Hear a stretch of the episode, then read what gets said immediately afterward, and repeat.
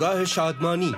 پادکستی درباره موسیقی کوچه بازاری و کمی بیشتر از اون. کاری از بهاءالدین مرشدی. تهیه کننده رادیو گوشه. سلام من بهاءالدین مرشدی هستم و بنگاه شادمانی رو برای شما روایت می کنم این پادکست از رادیو گوشه به شما تقدیم میشه.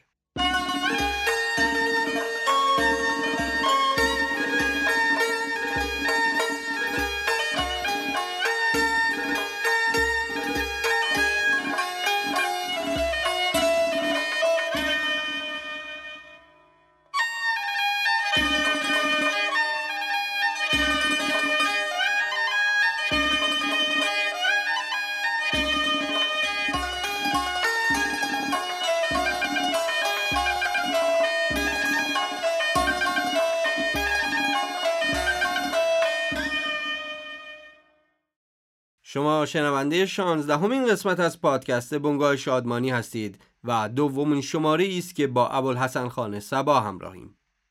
در شماره پیشین درباره فعالیت های ابوالحسن خان در موسیقی آمیانه و تلاشهاش برای زنده نگه داشتن این موسیقی همراه بودیم. کسی که به جواد بدی زاده میگه این موسیقی رو بخونه که تنها این نوع موسیقی از تو به جا میمونه.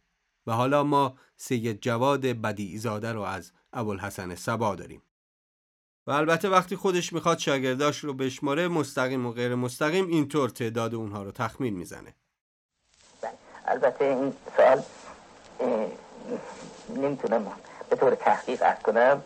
همینقدر از خرید کتاب دوره اول ویولونم که تقریبا سه هزار جلد بوده به نظر می‌رسه که سه هزار نفر نزد این جانب تحصیل کردن. ولی باید نگفته نگذارم که این عده بعضیاشون به توسط شاگردای خودم موفق شدن که تحصیل کنند صدای ابوالحسن سبا رو شنیدید. در مبحث سبا میمونیم.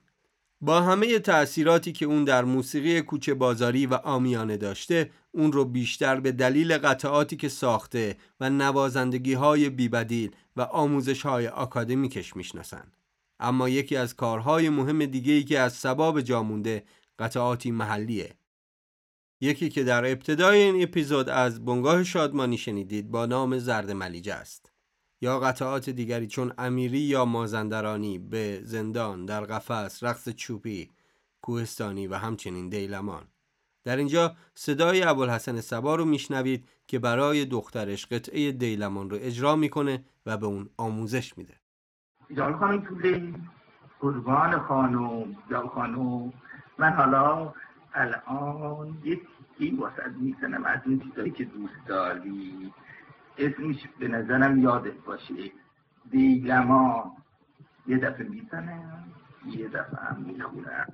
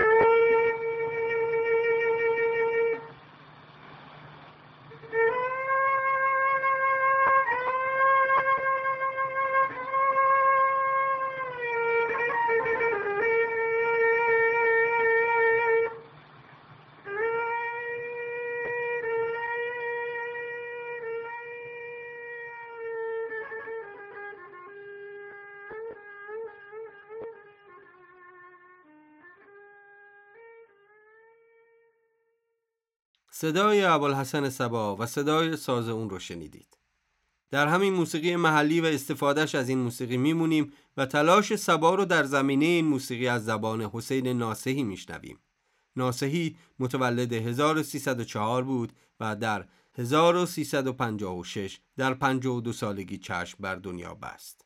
او موسیقیدان و آهنگساز بود. در جمهوری آهنگای محلی در دهات به چیزهایی پی می‌بره که حتی امکان سعی کرده در موسیقی حفظ کنه. از جمله ریتم های لنگه که در دهات ایران هست در ملل مختلف اکراد و اشایر اینا هست و به عنوان مثال یه دونه براتون می‌زنم که برید ریپ های پنجشتون و یا هفتشتون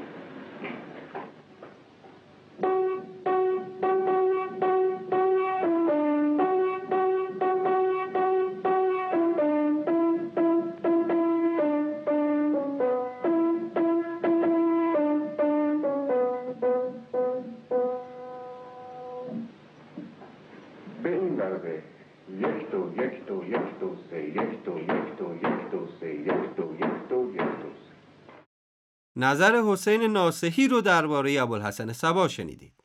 تاثیرگذاری صبا همه جانب است. اون یک شخصیت برجسته و جامل اطرافه. برای همینه که شخصیتی مانند حسین تهرانی نوازنده تنبک وقتی از مکتب خودش حرف می‌زنه اون رو به ابوالحسن صبا نسبت میده.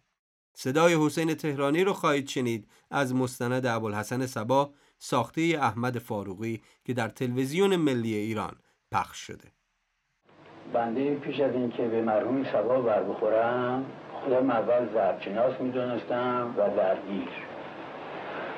وقتی به مرحوم سبا برخورد کردم دیدم چیزی که فاقد اونم همون ضربی که ادعا داشتم. به قول مثلا معروف یعنی وقتی علم بود ادعا نیست. وقتی ادعا باشه مل... اصلا یه معلومات نیست. بنده تازه فهمیدم زرد چیه و باید چیکار کرد. مثلا انگوش گذاری ضرب و من تا نمی‌دونستم ضرب انگوش گذاری داره. اون سوا فرمودن که هر انگشت یه فشاری داره. انگشت اول یه فشار دوم سه فشار سوم سه فشار اینا هر کدوم قدرت داره ضعیف داره قوی داره. مثلا ما می‌زدیم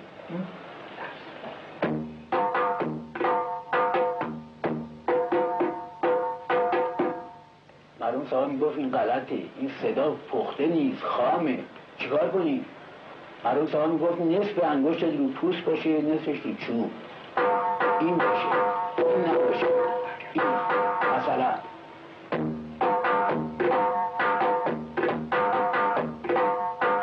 اول می‌زدیم ما چی؟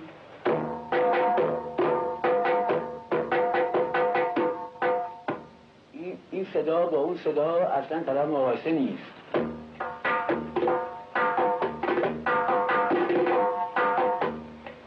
مثلا این ترموله رو ما نمی‌دونستیم. با دو انگوش می‌زنم با اون وقتی اینه می‌زنیم شلوغ مفهوم نیست. این با این ریت می‌زدیم.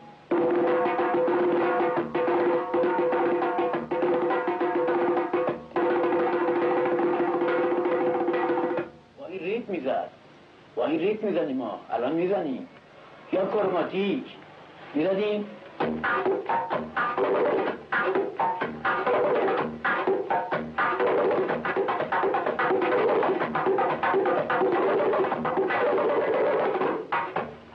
اینا تمام تصدق سر مرحوم سباست الان هر کی زرد می‌گیره که به اسم مکتب بنده است در معنا مکتب مرحوم سباست نظر حسین تهرانی رو درباره ابوالحسن سبا شنیدید ظهور سبا مصادف با دوران مهم ضبط موسیقی بر صفحات و این امکانیه که گروههایی از موسیقی ایران به شهرهای سوریه، لبنان، عراق و یا هند به همین منظور سفر کردند. از میان کسانی که برای ضبط صفحه سفر کردند باید به هنرمندانی چون اسماعیل مرتاش، ابوالحسن سبا، جواد بدیزاده، ملکی برومن، دلکش، مرتزا محجوبی، تاج اصفهانی، ملوک زرابی اشاره کرد. با این همه جواد بدیزاده یا اسماعیل مرتاش و ملکه برومن در این میان بیشترین تأثیرگذاری بر موسیقی آمیانه داشتند. ملکه برومن با اینکه چندان در رادیو نخوان اما در آواز شاگرد ابوالحسن سبا بود و از طریق سبا نیز به جامعه باربد و اسماعیل مرتاش آشنا شد و وارد اجرای نمایش های موزیکالی شد که در جامعه باربد اجرا می شد. از ملکه برومن چندان آهنگی باقی نمونده اما ترانه ای از او در دست با نام پیام عاشق صفحات او با نام خانم میم به ضبط شده نمونه کاور صفحه ضبط شده ای که از او در دسته نام کمپانی سوودا رو بر خود داره. کمپانی که او برای ضبط با سبا و دیگران به حلب سفر کرد. ای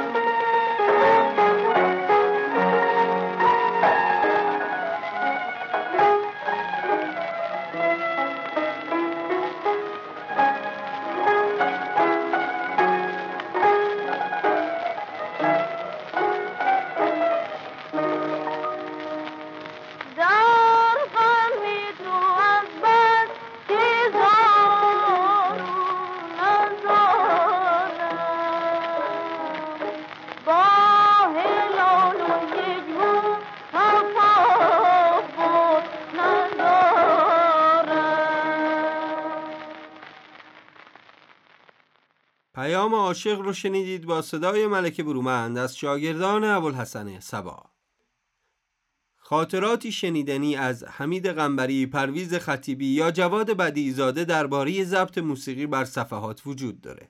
اتفاق جذاب برای خواننده ها تا بتونن صدای خودشون رو ضبط کنن. به بخش ضبط صفحه خواهیم پرداخت. به خصوص که بخشی از ضبط صفحات و تاریخ اون مربوط به خوانندگان کوچه بازاری و همچنین ترانه های آمیانه. البته جسته و گریخته به بعضی از این خاطرات پرداختیم. اما از ملکه برومند دور نشیم. او چندین قطعه رو خونده که با ساز ابوالحسن سبا و مرتزا محجوبی همراه شده یکی از این قطعات قطعه دیلمانه که پیشتر با اجرای سبا شنیدیم و حالا این قطعه رو بار دیگه بشنوید. با صدای خش و خش صفحه گرامافون که آوازش رو ملکه برومند خونده و ویولونش رو ابوالحسن خان سبا زده و پیانو رو مرتزا خان محجوبی نواخته.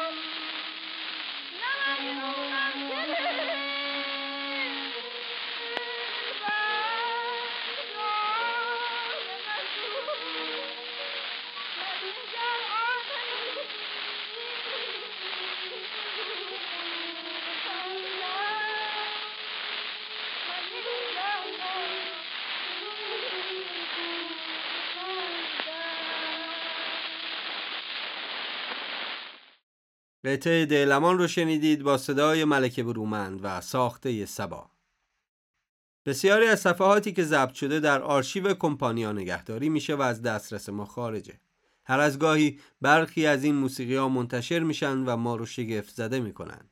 قطعه که شنیدید یکی از صفحاتیه که توسط انتشارات آنسنت جان در دو آلبوم به نام بستنگار صفحات به جامانده از خوانندگان و نوازندگان زن ایرانی منتشر شده. در بالا از خاطرات ضبط صفحات گفتیم. در اینجا یکی از خاطرات رو مرور می‌کنیم. اون هم طریقه ساخته شدن یکی از آهنگ های معروف ابوالحسن خان سبا. این خاطره رو جواد بدیزاده نقل کرده از سفرش با سبا به شهر حلب بدیزاده درباره این سفر می نویسه هنرمندان برای پر کردن صفحه و ضبط آهنگ های ملی ایران باید زحمات و مشقات فراوانی را متحمل می شدن. از جمله در اولین سفری که به دعوت کمپانی سودا به همراه سبا آزم حلب و بیروت شدیم بعد از اقامت کوتاهی در بغداد با یک ماشینی که راننده آن مرد عربی بود به طرف شام حرکت کردیم. برای رسیدن به این مقصد میبایست از صحرای شام عبور کنیم. در این راه تا رسیدن به مقصد هیچ آبادی یا شهری قرار نداشت. راننده عرب که به نظر می رسید از صحرا و وضع آن بی اطلاع است تا نزدیک غروب در حدود ده دوازده ساعت در صحرای شام راند. تا نزدیک غروب که در محلی از صحرا قرار گرفتیم که نه راه پس داشتیم و نه راه پیش. گم شدن در صحرایی که مثل دریا و اقیانوسی بیکرانه بود حکم مرگ را داشت. راننده عرب راه اصلی و جاده را به علت بی اطلاعی گم کرده بود و برای ما بی اطلاعی و مساوی با مرگ در وسط صحرا جنبنده پیدا نمی‌شد جز خار مغیلان که غذای شتران است. من و سبا و دیگر همراهان مدت چهار شبان روز در آن محل نامشخص ویلان و سرگردان منتظر رسیدن مرگ بودیم. ولی بخت یاری کرد و بالاخره در چهارمین روز از سرگردانی در حدود ساعت دوازده شب سبا که از ماها باهوشتر بود گفت صدای حرکت ماشینی را میشنوم و در همان لحظه روزنه کوچکی از امید به گوشه چشم ما باز شد و کمی بعد از افق نوری دمید و روشنایی تمام صحرا را مثل روز روشن کرد و در فاصله دور از ما ایستاد.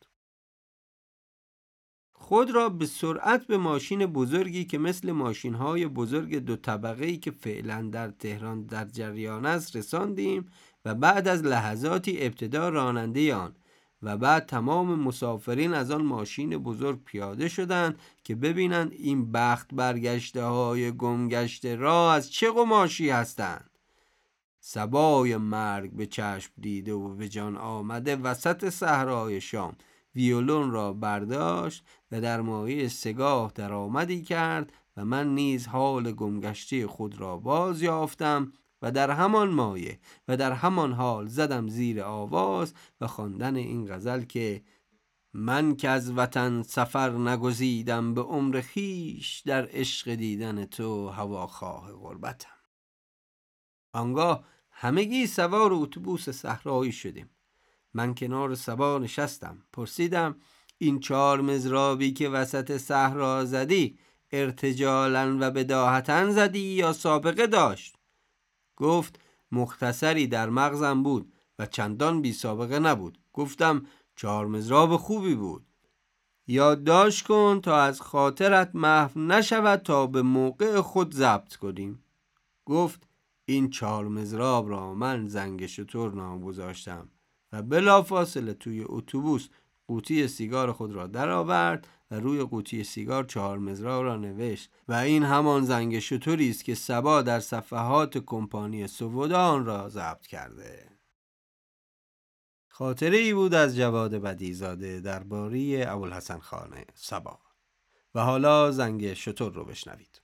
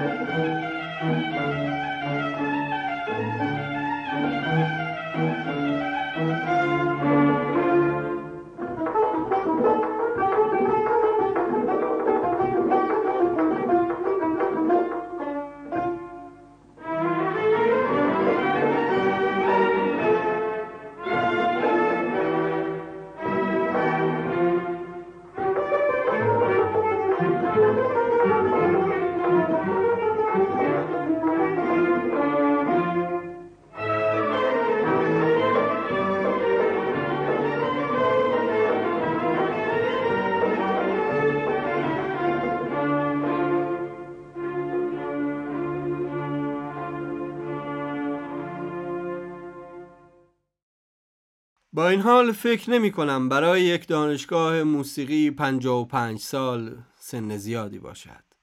کسی که می توانست عمر بیشتری داشته باشد و آهنگهای بیشتری از او در دست داشته باشید.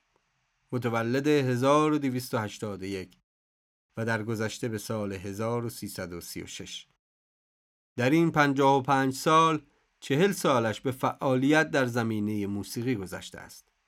فعالیت های جدی از نواختن انواع سازها، تدریس ساز، فعالیت در رادیو، ضبط موسیقی، ساختن ساز یا حتی نقاشی.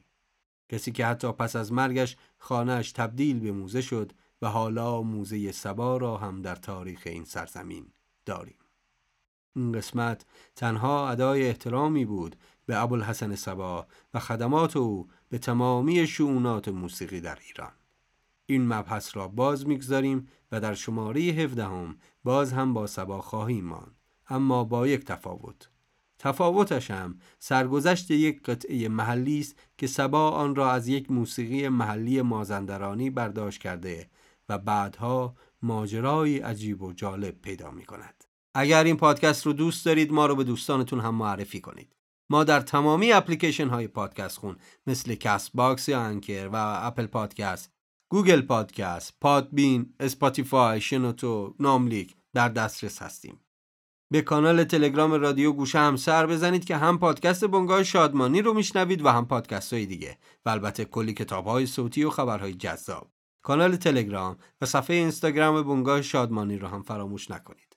شماره 16 همه بنگاه شادمانی رو با چهار مزراب رقص چوپی ساخته ابوالحسن سبا تمام می‌کنیم. عزت زیاد